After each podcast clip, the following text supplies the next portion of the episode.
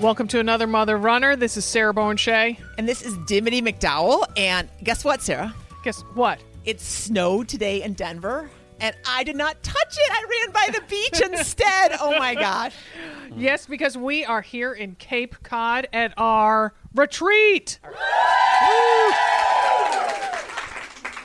Yeah, last year we tried to do this and we had some technical issues. Oh, that's right. We did. We hit the technical issues and we also uh, hit a nor'easter and some really windy weather and cold weather. And this, this weekend looks to be just lovely. I mean, it is just sublime here right now. Uh-huh, yeah, we got to do a bunch of sessions outside, so it was quite delightful.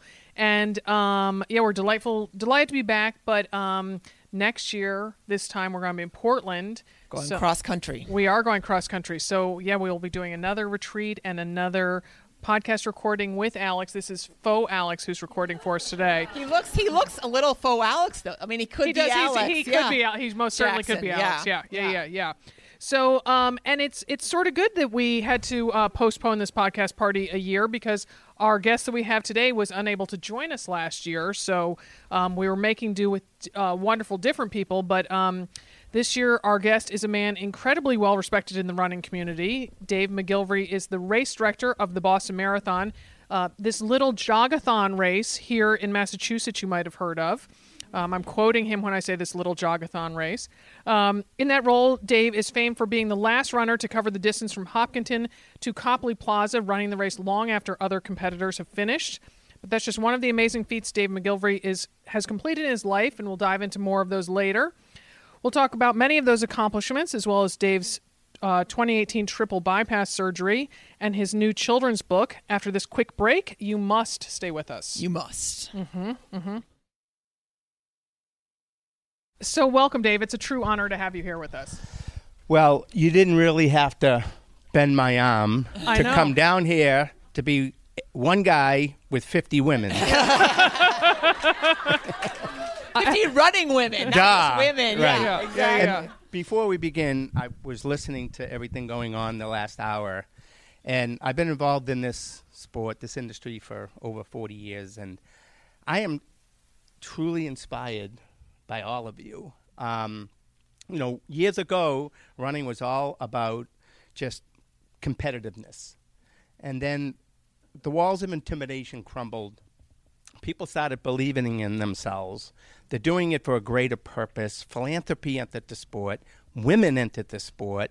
And um, what I'm seeing now is just really, really inspiring, especially a group like this. So kudos to these two for putting this all together, and Melissa. Yeah. That's really lovely. Thank you very much. Um, we want to know hear about you though, a lot more about you. Um, so first, you have five children. Is that correct? Yeah, I. ever do a research pro- program? Well, what has, I left my computer five times. I have five children, and I'm never leaving my computer again. But I, yes, I do. How, how old are they? Dude? 29, 26, and 15, 13, and 10. Wow. Okay. Wow. And are, we, I gotta know. We, we gotta know. Are they runners? Um, one of them truly is my 13 year old son, Luke. He just ran a half marathon uh, last uh, weekend, and he ran 131. Yeah, he ran under seven minute pace as a 13 year old. So, um, well, he doesn't have my speed. He might have a little endurance from me. I don't have any speed. Um, but, uh, but I'm so proud of him, and you know, I think he's got a great future. Gosh. Well, I, we do think you have speed. You have quite. I mean, I really. I was reading through these questions. I can't wait to get to them. But we'll we'll, I, we'll start with something easier. Um, well, we want to hear about your early days as an athlete, including your habit of running your. Um, on your birthday, which is August 22nd, if anyone wants to send you a card, um, you run the equivalent of the number of miles of your age. And you haven't missed that since age 12. Is that correct? Yeah, so like all of us, we all something happened. I have a speech it's called defining moments, and in our lives, there's always a defining moment that sort of makes you realize that you know you want to you want to set a goal. You you, you want to accomplish something. And for me, when I was a young boy, I always wanted to be one thing and one thing only, and I wanted to be an athlete. But unfortunately for me, I was challenged, and well, you can see. I was vertically challenged. and as a result, I was always the last one picked and the last one cut when I went out for a team. So the long story short is I started running because nobody can cut you from running. And so I've run about 150,000 miles since then, and I've run 157 marathons and all these other different things. And um, so for me, running became the path to becoming an athlete. So I always tell people, you know, if you're passionate about something, you want to you want to achieve something, you have a goal or an objective in life. There's always a path by which you can get there. And for me, running was that path. Okay, so when you were 12, you ran 12 miles. So when I was 12, when I'm on my 12th birthday, there's a pond near where I live in Medford, Mass. So I ran around the pond that morning. It was six miles, and then I had cake and ice cream, and I said, "Well, I better burn this off." So I went and ran it. Ran around the pond again. So I ran 12 miles on my 12th birthday. I thought that was pretty cool. So when I turned 13, I said, what I do when I was 12? I ran 12. So I might as well run 13, 14, 14, 15, 15. And then when I turned um, 54. I started at the finish line of the Boston Marathon, ran to the start, turned around, ran to the finish, and then ran into Fenway Park in front of 35,000 people Oh to, to raise money for the Jimmy Fund.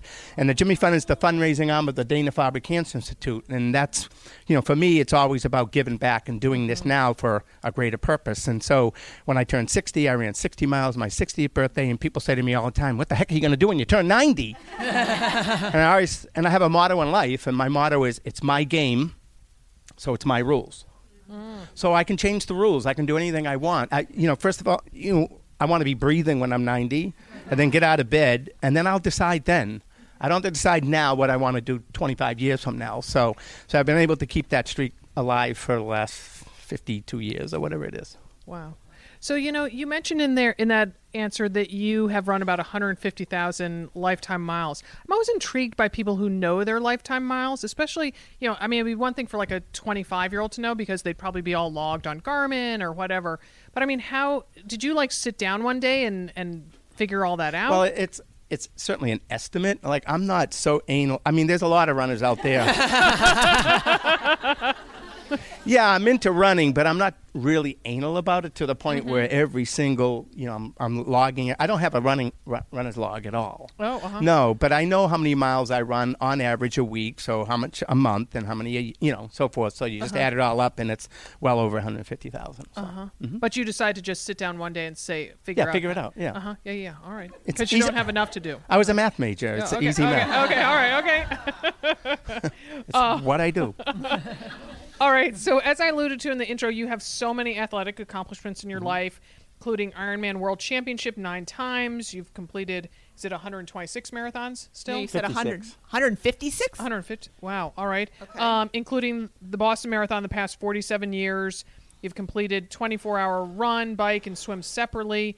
But per- you're perhaps best known for running across the country from Medford, Oregon, woo woo, Oregon, Mm-hmm. uh, to your hometown of Medford, Massachusetts. I like the Medford connection. Mm-hmm. Um, averaging 45 miles per day. Mm-hmm. So, and that was not like yesterday or something. So that was 41 years ago.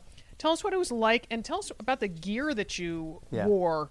Because I mean, it was not you They, know like 100% cotton. Uh, Chuck there was- Taylors? Were they Chuck the- Taylors? the- all of the above. You know, it's I didn't have anything. You know, no GPS and no cell cellular phones and no my power bars were chocolate chip cookies and Mm-hmm. you know that kind of stuff back then. But for me, a friend of mine had biked across America, and I thought that was pretty cool. And I said, well, if he can bike across the country. I can run across the country. Well, mm-hmm. that's an idiotic idea because biking and running are a little bit different. But no, it was my game, my rules. So I decided I was going to train. I was going to work hard. So I trained for four years, and I decided to run across America for the Jimmy Fund. And as I said before, the Jimmy Fund's the fundraising arm of the Dana Farber Cancer Institute, and this is back in 1978. And I was working at the Hancock Tower in Boston at the time, and I looked out and I saw Fenway Park, and I saw a sign out in right field, and the sign said, "Help make a dream come true. Support the Jimmy Fund." Is that is that what is that truly how you, you don't have any That- other connection to No, I had no. Other. I had no connection. So I picked up. I didn't even know what a Jimmy Fund was. Okay. And so I picked up the phone. A guy by the name of Ken Coleman answered. Was the voice of the Red Sox, and he was the executive director of the Jimmy Fund. I said, "Hi, Mr. Coleman. My, my name is Dave, and I want to run across the country for the Jimmy Fund." Well, after he picked himself up off the floor, he said, "Yeah, the Red Sox will support you, and the Jimmy Fund will support you." And I said, "Great." So I said, "Now I got to find out what this Jimmy Fund's all about." And I went in. And I saw the kids in the clinic being treated for cancer. And I knew at the time that the battle that I was about to fight by running over five and a half million footsteps across America was in no way as difficult as the battle that these kids are fighting for their own life. And it's not fair. And, I'm, and I saw a sign in the Jimmy Fund Clinic, and the sign said, God made only so many perfect heads. The rest of them have hair on it. And I thought, what a powerful message that is. That's turning negatives into a positive. And I said, you know, I'm gonna I'm gonna really think about that. Think about those kids as I run across the United States. And, and I was able to do it, and I finished in Fenway Park on August 29, 1978. And that's when I realized at that point in time, running around Fenway was funny because they said you can run out the left field wall, run on the warning track, finish at home plate, say a few words to the crowd, and get off. I said, okay, fine. I come out of the left field wall. Well, the crowd was going nuts, standing ovation. The players were screaming. I kept going around and around and around. they had to call the police on me. I said, get we're going to start the game. Get this joker off the field. So, and ever since then, and, the, and Runner's World said that that was the first time anybody had combined running with raising money for cancer research. Oh, and wow. look what's happened since then. Wow. And since then, with all the races I've directed, about 1,200, and all the runs I've done across the country, up the East Coast, 24 hour this, that, and the other thing, my company and all the events, everything, we probably raised between 200 and 300 million dollars for, wow. for all different charities and stuff. Wow. So that's what I'm most proud of. Hmm. That is truly impressive. Congratulations. Um, so you've written a couple books. So the first book um, that I think it was the first book that you wrote, "Running Across America: A True Story of Dreams, Determination, and Heading for Home." Is that was that that was about you? So the first book was called The Last Pick. Oh, I'm sorry. Because when I was a kid, I was okay. always the last pick when my friends would pick sides. It's got I got Pete, I got Ralph, I got Fred, I got Tom, I got Jane, I got Sally. They picked the girls over me. and so at that time, I learned something that a lot of kids go through in life, and for me, it was it was very, it was a defining moment, and I learned about the concept of rejection because my no one wanted me. You know, I felt like I wasn't needed, and that really hurt a little kid who wanted to make the team and, and be an athlete.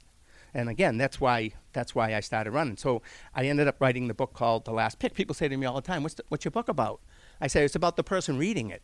What do you mean? Every one of you in this room, you're in the book because you can identify. We all have hurdles and challenges in our lives, and how do we overcome it? You know, how do we say, you know, I'm, I'm going to I'm gonna dig deep and I'm going to be strong and I'm going to get through this somehow, some way. So that's what The Last Pick's all about. Okay. Then I wrote a, a children's book just last year called Dream Big. Okay. Because, um, you know, for me, when I was little, well, I was little, but I had big dreams. Mm-hmm. You know, so it's all about the whole concept of, you know, thinking big and working hard and earning the right. And so I wrote this book called Dream Big. And in the back of the book, there's a challenge because I don't want kids to read the book, put it down, and then go pay, go play ping pong or something. There's a call to action. I want kids to read the book and act on it. And so in the back of the book, it's called the Dream Big Marathon. And what it is, it's challenging kids to read 26 books, education, run 26 miles, physical fitness, health and fitness, and do 26 acts of kindness mm. and giving back. And if they do that, I mail them a Dream Big medal. I got oh. thousands and thousands and thousands of kids across America doing the Dream Big Marathon right wow. now. So that's wow. that's really pretty cool. And then just I just launched my second children's book at, at Fenway Park uh, two months ago called Running Across America. It was funny. I was launching the book. The book's called Running Across America, and someone comes up and he said, Hey, what's your book about?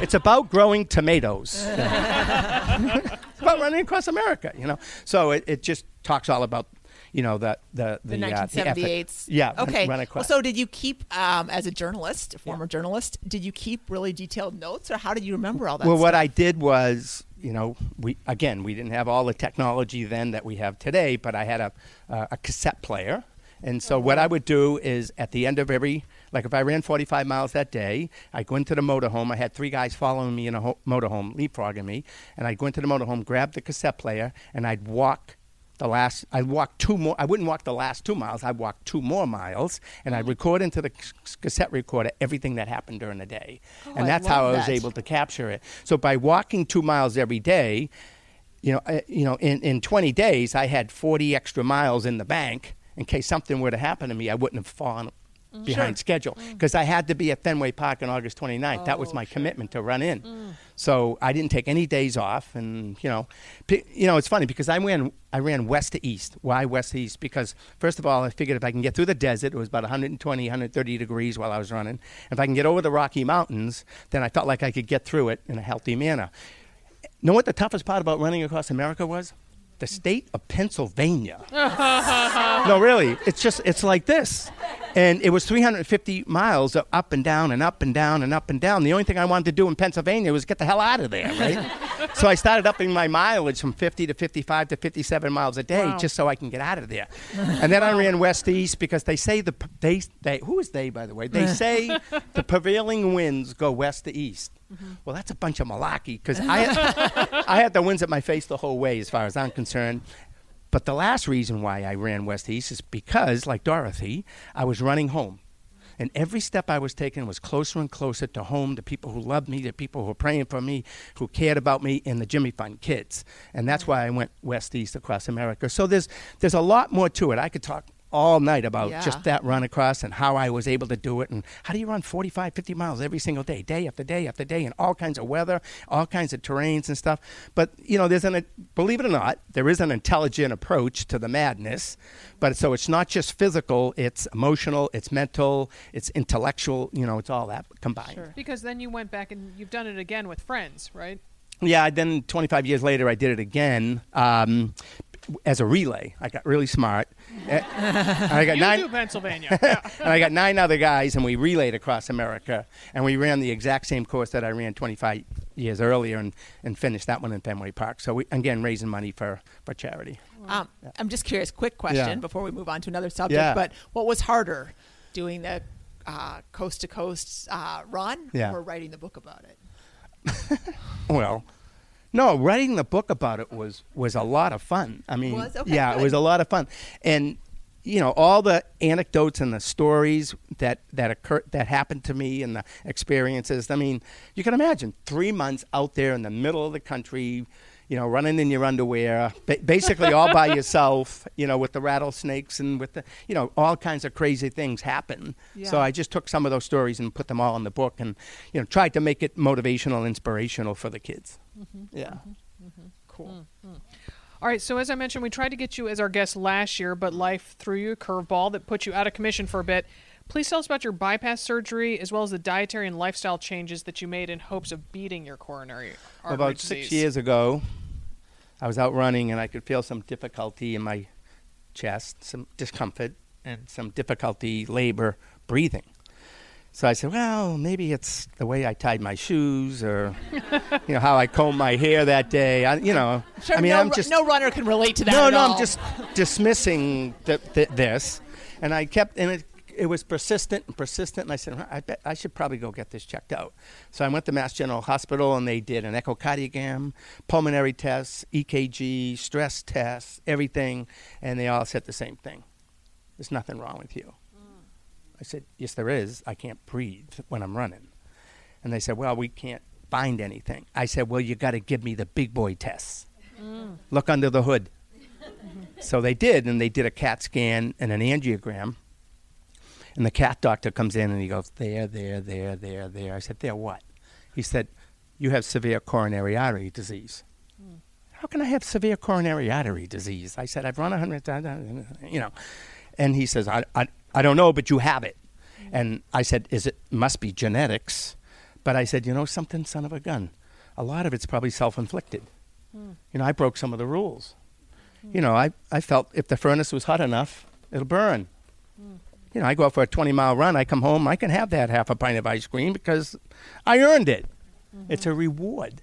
Mm-hmm. You know, well, over 50 years, it adds up too. Mm. Stress, the bombings in Boston in 2013, and this all happened in 2013. That was a bad mm. year. Mm. Um, and then, you know, sleep, and I always thought sleep was overrated. You know, it's like, uh, you know, I'll sleep when I'm dead and the whole bit. And so I was breaking the rules left and right. But I remember I turned to the doctor and I said, I got to tell you one thing. He said, What? I said, Zip it up. He said, What do you mean? I says, Don't you dare tell anyone. He said, Why? I says, Because it's a ding in the armor. I don't want anyone to know I'm ill. Like, I've been healthy and fit all my life. Well, I learned a, a valuable lesson is just because you're fit doesn't mean you're healthy. Mm-hmm. And I thought it did.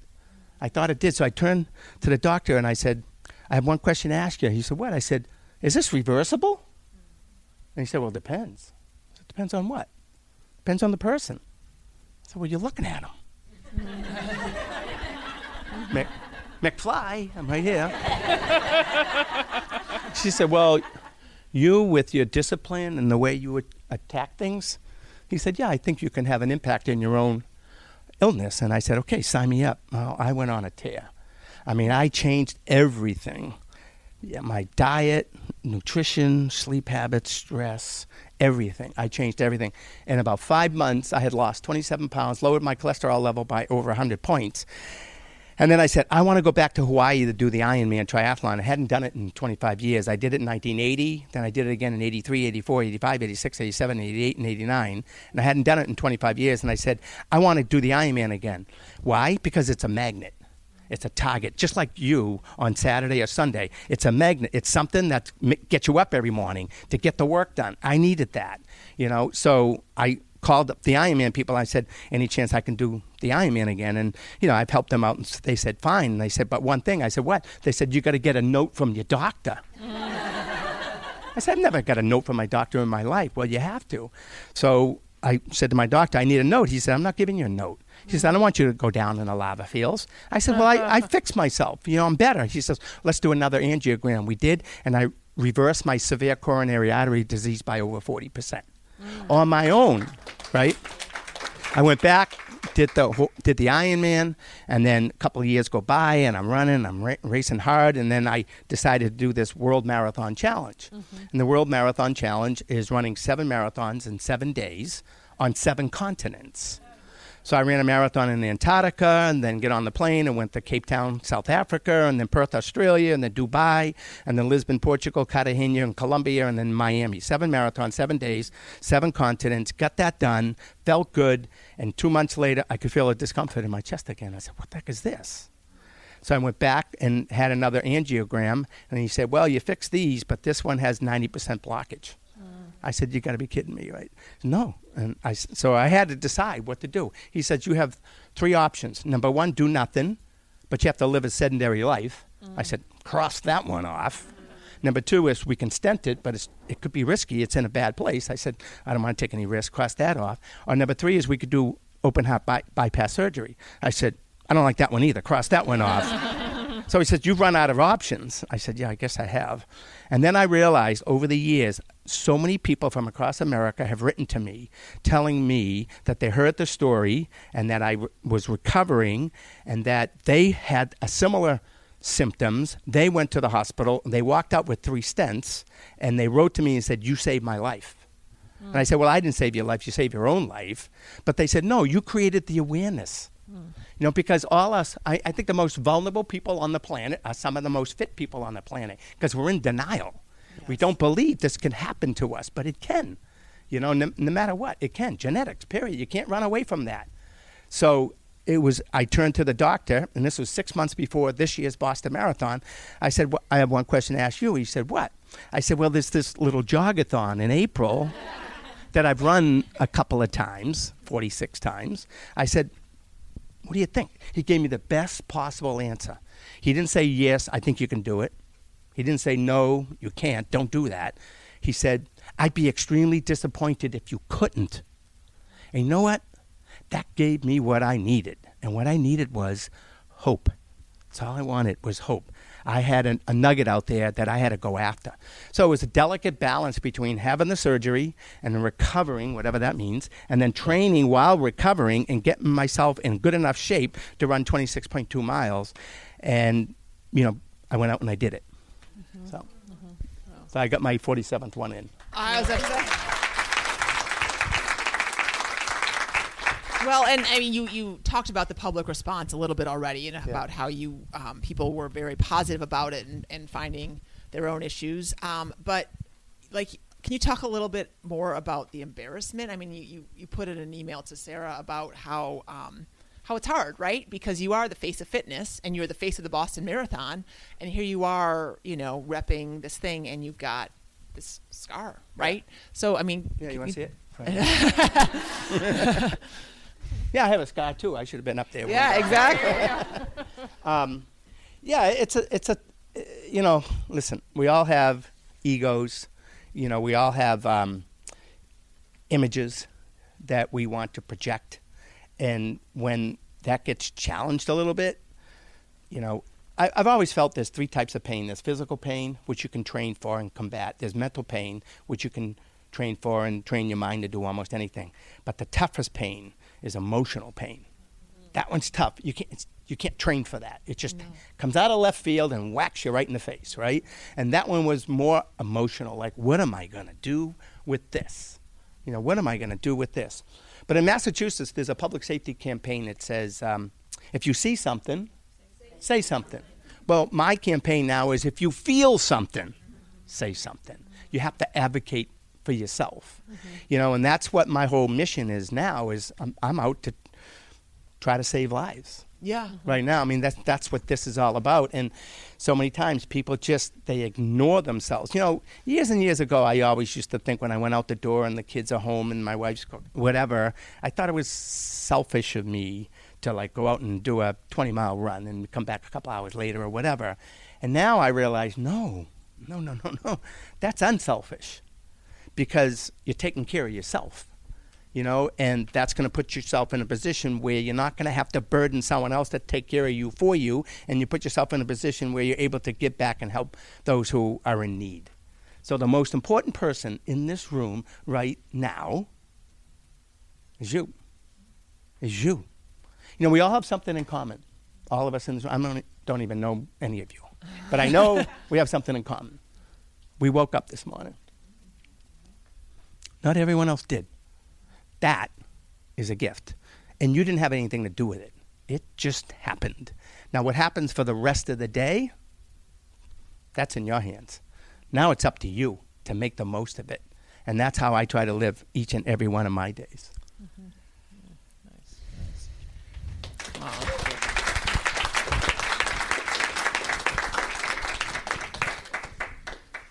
So, without making light of all you just said, I, I'd like to shift topics to the World Marathon Challenge Yeah. that, that you outlined the, the seven marathons, seven days, seven continents. So, I mean, what was a standout memory from that exceptional week? You know, for me, first of all, I don't do things on a barroom bet. it may seem like that. A lot of people do. But I think about what I want to do. You have to want to do it. And then I have to earn the right to do it. So before I committed to doing this World Marathon Challenge, I said, I'm 63 now, and can I do this anymore? I never did back, I hadn't done back to back 25, 26, 30 mile days in a long time. So I said, can I still do this? So uh, three weeks before the Boston Marathon that year, 2017, I guess it was, I went out and on Sunday I ran 26 miles around the neighborhood, came home. And then Monday I woke up and ran 26 miles around the neighborhood again, came home. And mm. Tuesday I woke up and ran 26 miles around the neighborhood, and came home. Mm. Then I ran a half marathon on Wednesday, Thursday, Friday. And then Saturday I get up and ran the Boston Marathon course. So I ran four marathons and three halves in a week. And I said then, I got it. I think I got this. You know, I think I can do this. If I can do this around the neighborhood, you know, mm-hmm. who, maybe maybe I can do this, right? Ha- had you registered at that point? No. you really hadn't. No. I'm sure you had a little bit of an in, but No, no, I ha- Oh. no, I got asked to do it. I you got asked to the do. entry oh, fee's okay. forty seven thousand dollars. I wasn't going to pay that. No, I- okay. I, got invited to do it. So Oh, okay. so so that, that but but people someone said to me, "Wow, aren't you training a little early for this?" I said, "I'm I'm not training for this, ba- physically. I'm training emotionally and mentally. I I, I want to make sure that I, I can. I don't want to jump on a plane in Dubai and come home because, you know, I recklessly set this goal.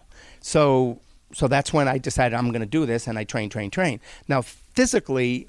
I knew I could run 26 miles a day in consecutive days. But could I do it, jump on a plane and try to recover at 35,000 feet, sleep on the plane, eat on the plane, and then do it all over again? I don't know until I get there. So the toughest part for me was sleep deprivation.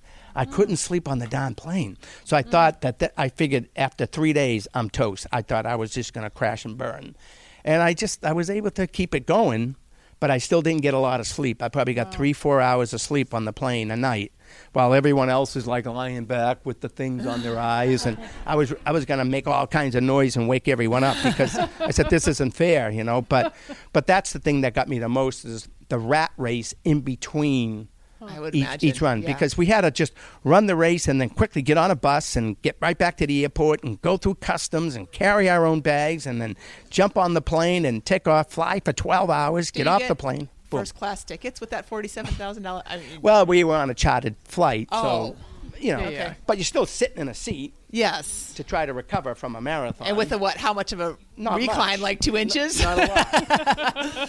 yeah. He doesn't need as much leg room I as you do. right? Yeah. I'm probably not going to sign up and do it again if that's what you're asking me. All right. Okay. Well, so what we really uh, also want to hear about, and we um, want to spend a little time on this, is of course the Boston Marathon. And um, why do you think it captures the imagination and dreams of so many runners? Well, I just tell you, Oh, wait, hold hold up the microphone. I'll just tell you my first experience with it. So, I was 17 years old, and I heard about it on the radio, and I said, I want to do this. So I called my grandfather up, who was a supporter of my athleticism, and I said, Grandpa, I'm going to go run that race in Boston. So he says, Oh, great, they call that the Boston Marathon. I said, Oh, well, that's a good name for it. well, I'm going to go do it. He says, Great, I'll meet you at Coolidge Corner. I said, Great, where's that? He said, 24 miles. I said, okay, Grandpa. He lived right near there. He just walked across the street. I said, fine. My brother drove me out to the start, and I took off, and I didn't earn the right to do this. And I got to the hills in Newton, and down I go, flat out in the hills in Newton. I got taken to the Newton Wellesley Hospital in an ambulance. Wow. I got to the hospital and I called my parents. I said, Can you come pick me up? And they said, Where are you? I said, I'm in the Newton Wellesley Hospital. They said, What are you doing there? I said, Never mind. come pick me up. They picked me up. Did they even went- know you were running the marathon? They didn't know. I didn't tell anyone but my grandfather. So I got home and I called my grandfather. No answer. Call him again. No answer. Call him again. No answer. Nine o'clock at night, he answers the phone. I said, Grandpa, where have you been? Dave, where have you been? the old man, I've been waiting for you all night. The old man goes by, Kelly. The street sweepers go by. No Dave. I said, Yeah, yeah. I, I failed. He said, You what? I said, I quit. He said, Nah, you didn't quit. I said, No, what did I do? He said, You learned. I said, Oh, nice. What I learn? he said, You learn you cannot go along in life and set reckless goals. Yeah, you could set goals, but they can't be reckless. I said, You're right. You got to earn the right to do that. I said, Fine. He said, I'll cut another deal with you. I said, What's that? He says, You train. Now, there's a novelty. You, know? you train for it, and I'll be there waiting for you next year. Promise. I said, Great. Two months later, my grandfather died.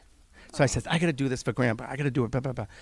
18 years old. I was running 120, 130 miles a week. I was, re- I was fit. I was ready to go. All of a sudden, the day before the Boston Marathon, I got sick. And my parents said, You can't run. I said, I have to run. The newspapers are saying, Dave, running in memory of your grandfather. I, I have to run. They said, You can't. You're too sick. I said, Can you give me something that very few other people have ever given me before? And they said, What's that? I said, A chance. Can you just give me a chance? Because that's all I ever wanted in life. It's just a chance. That's it. There's no such thing as failure if you try. If you don't try, that's the only way you fail in life.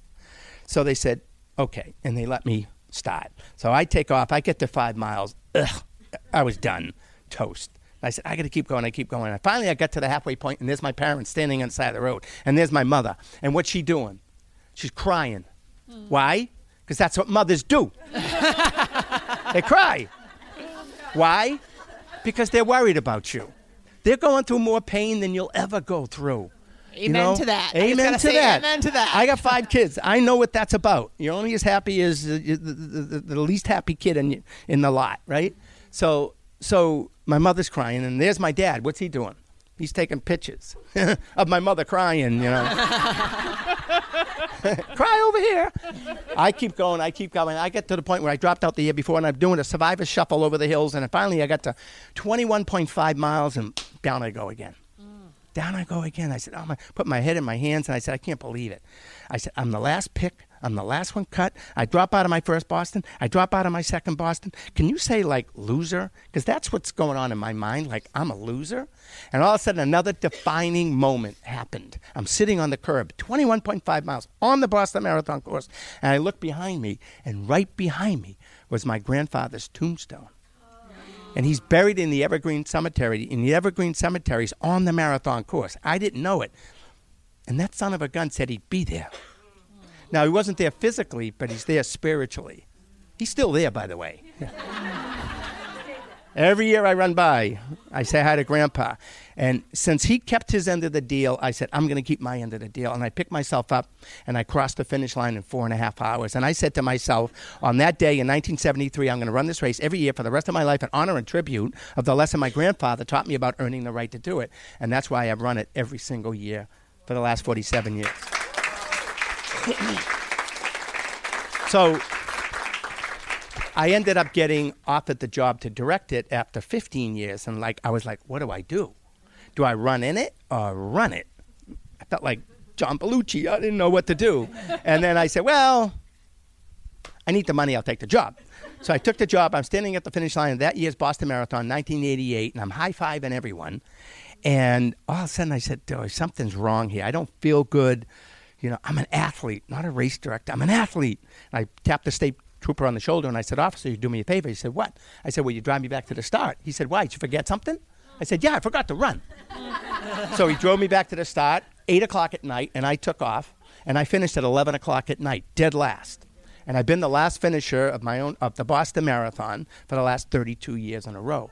And my name's not in any record book. You won't find it. I don't care. It doesn't have to be in a record book anywhere. I kept my end of the deal with my grandfather and with myself to be able to run this race every year, same day as everyone else. I'm just like the fifth wave. I'm just oh. I'm just a little late after everyone. You know, I start when pretty much 98% of the runners are finished, and I go back out there and run the whole thing myself. Were you able to do it this this April after your Yeah, surgery? I, yeah. So what ha- what happened was, is, you know, it was it was an awful day. I mean, the mm. the rain and the lightning, and it probably I probably had more stress and pressure on me at this year's Boston Marathon than any other one in the last 32 years because I had to make decisions at the start. Is this a go and no go? If you don't sh- fire the gun, no one gets hurt. But if you don't fire the gun, you're going to get your sl- throat slit by everyone here because they're not going to be happy and they're going to run anyways. And uh, so I'm trying to make all these decisions, and I'm like, I'm burning up energy. I just had open heart triple bypass surgery six months before. Now I got to come back out here about nine hours from now and run this thing myself. I'm like, how am I going to do this? And uh, all this is going through my head. Sure. So, but I, I got through the day, you know, and then I, I was at the finish line and I'm soaked and I'm cold and I'm tired. And I just thought, you know, this would probably be the right year to just end it, mm-hmm. Call it.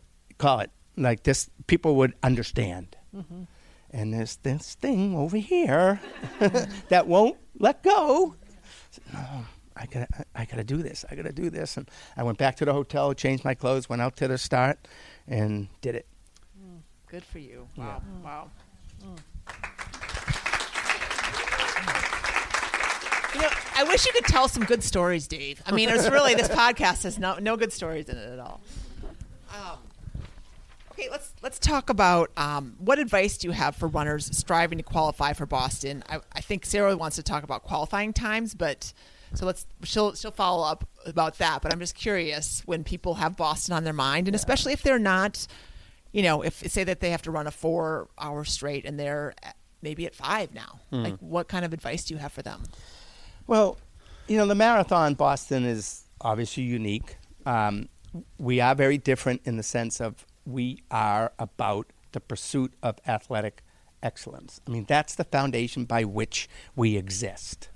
And then 30 some odd years ago, we did open it up to philanthropy with the American Liver Association and then the Dana Farber, and then that, that, that took off. So 80% of the participants in our race qualify, and 20% are either in on a charity waiver or some other waiver, city or town or sponsor or whatever it might be. And we try to keep that delicate balance between 80 and 20 because we want to open it up to uh, people who probably can't qualify, in, in, at least in their world.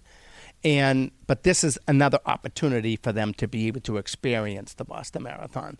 So, you know, and uh, what happened last year is we opened registration, and then um, the second week of registration, we had to just you know pick off the people. It, now it's all about lining everyone up at the door by ability level and age group and peeling off the best until you get to the field size limit, and then unfortunately everyone else.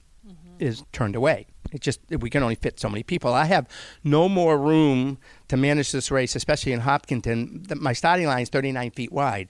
You know, New York City has 17 lanes on the Verrazano Bridge, right? And uh, we got 30,000 people on a course that was built for 200. So people don't have an appreciation for how we have to manage this logistically to get this thing done. So we have a field size limit. Anyways, once we reach that, we have to say, sorry, no more room at the inn. We turned away 7,000 qualifiers mm-hmm. last year.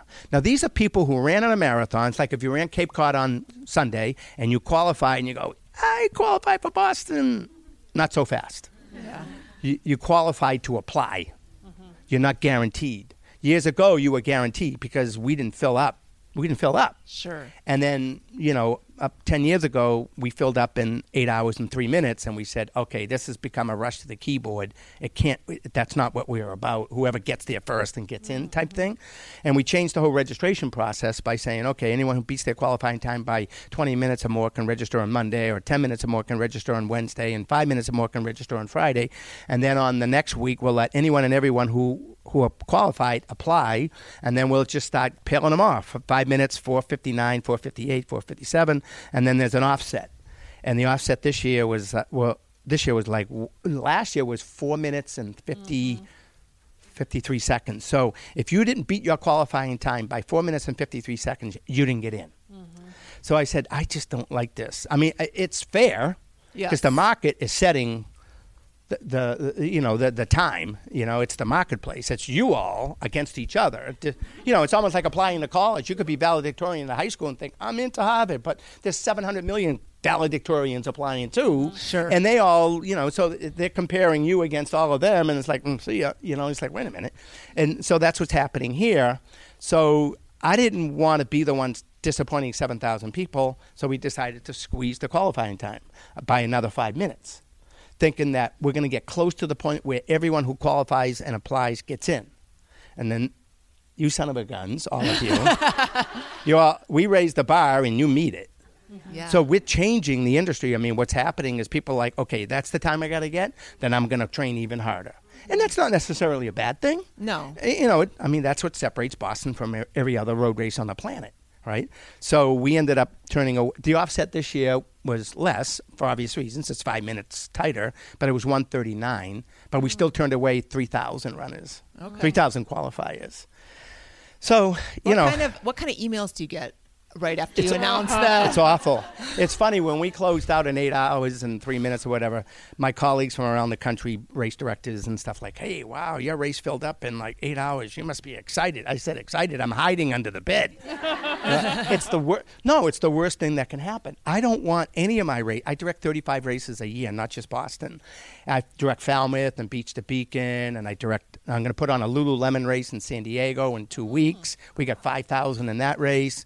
Um, I direct uh, and Run in Green Bay. I, I direct races all over the country, all over the world, actually. But in any event, when they fill up like this, I hate it because. Mm someone, you know, maybe it was a heart surgeon was was saving someone's life, and then he goes home to register for the race and it's closed. Mm. I don't think that's fair, you know. Sure. So I don't want races to fill maybe over a couple of weeks, but not in two hours, you sure. know, kind of a thing, you know. So, so anyway, so.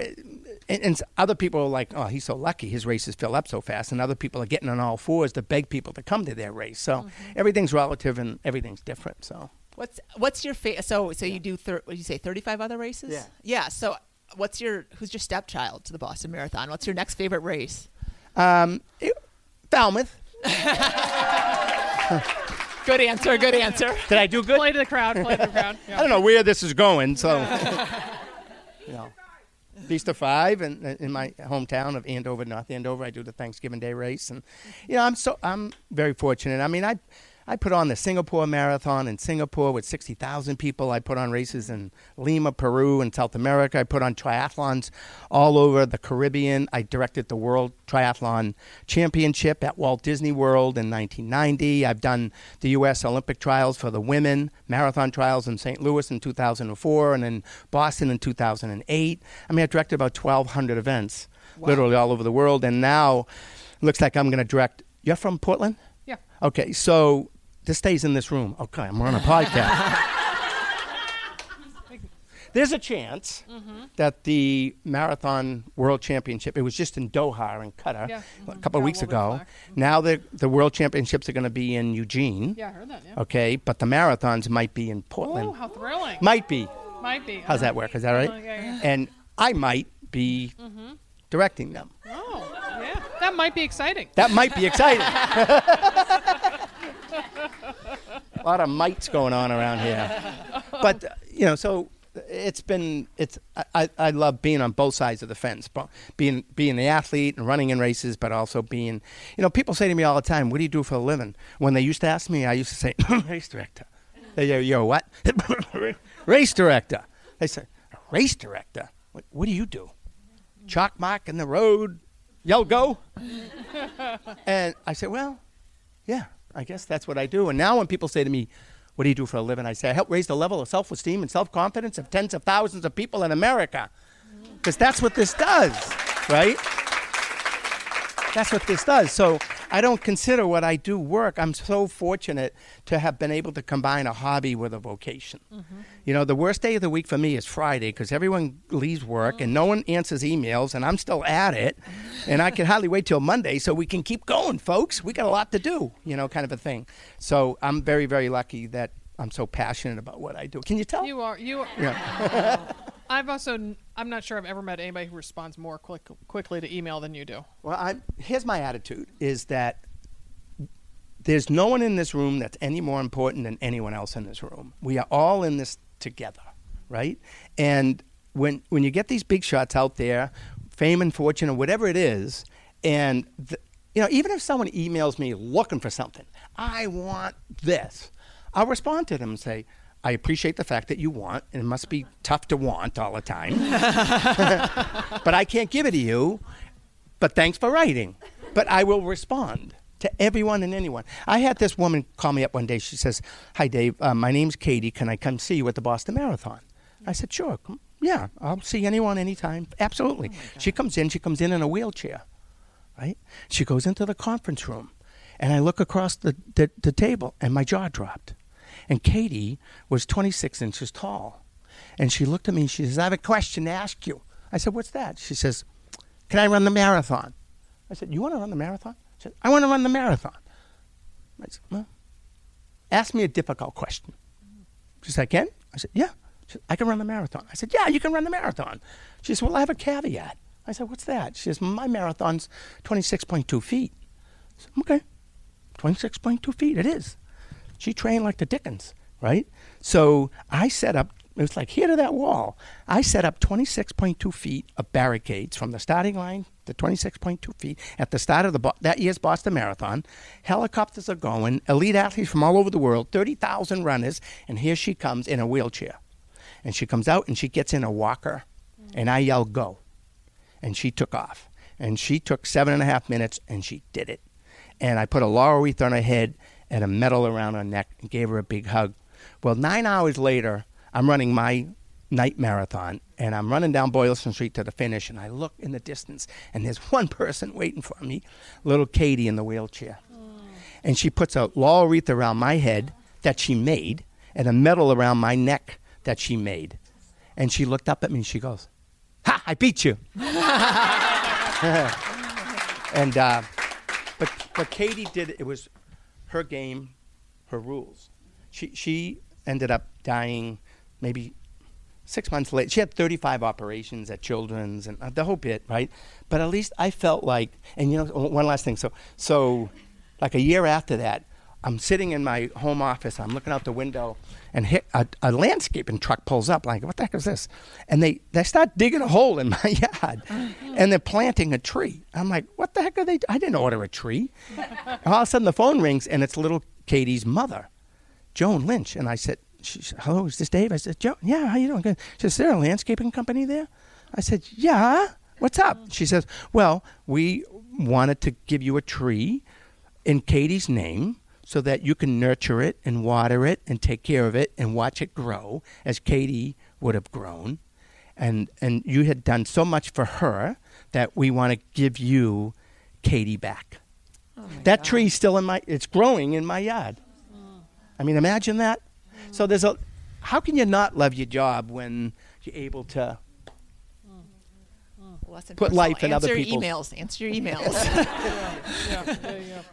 wow, Dave, you have just been so lovely. I mean, seriously, thank you for sharing your spirit and your passion. And I mean, I see tears around the audience. I mean, thank you for taking time to do this today because I know that this is going to go out on our podcast and people are just going to be deeply touched. So thank you. Well, just remember a couple things. One is, I think the worst injustice anyone could ever do to themselves is to underestimate their own ability level. And those who say it cannot be done should not interrupt those who are doing it. Right? So, truly in everything, follow your heart, follow your passion, you know, set the goal, earn the right. You know, it's funny, you know, the whole thing with the medal.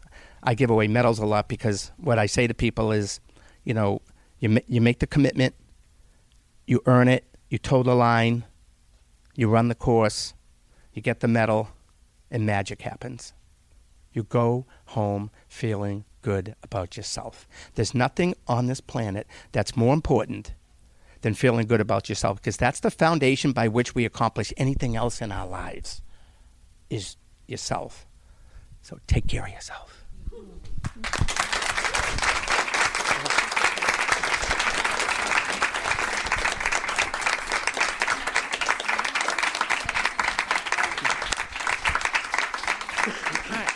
Pass the box of Kleenex around for everybody. God, I mean, my gosh.